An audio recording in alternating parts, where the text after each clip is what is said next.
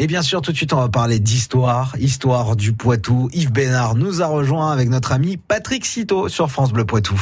À l'occasion du centenaire de la fin de la Première Guerre mondiale, les histoires du Poitou, Patrick Citeau, nous font revivre la Grande Guerre côté Poitiers, alors que les femmes participent à l'effort de guerre. À l'arrière du front, les femmes ont en effet, elles aussi, été mises à contribution. Devenues chefs de famille, elles se sont mobilisées en participant à l'effort de guerre infirmières pour soigner les blessés dans les hôpitaux, ouvrières dans les usines, exploitantes agricoles dans les fermes, les femmes prennent une place importante pour le maintien de l'activité dans le pays.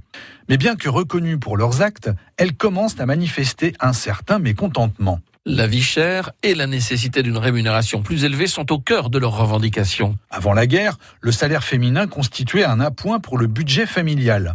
En l'absence de leur mari, les ouvrières ont besoin d'une rémunération complète, suffisante pour vivre et faire vivre leurs enfants. En 1917, de nombreuses grèves sont lancées par des ouvrières parisiennes. Le mouvement se propage jusqu'en province. À Poitiers, le 30 octobre 1917, 200 ouvrières travaillant dans les ateliers de mode et de couture se rassemblent dans la salle des mariages de l'hôtel de ville pour faire entendre leurs revendications. Quelques semaines plus tard, un drame va coûter la vie à de nombreuses ouvrières à Migné-aux-Anses. Les anciennes carrières de pierre de la commune y ont été transformées en usines d'armement en 1917. 280 ouvrières y travaillent sans relâche. Dans des baraquements en bois, elles remplissent de poudre des petits sacs que l'on connaît aussi sous le nom de gargousses.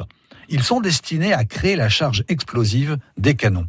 Le samedi 8 décembre 1917, à 10h45, une gerbe de feu jaillit sur une table. La poudre s'embrase aussitôt. L'incendie se déclare dans tout le baraquement.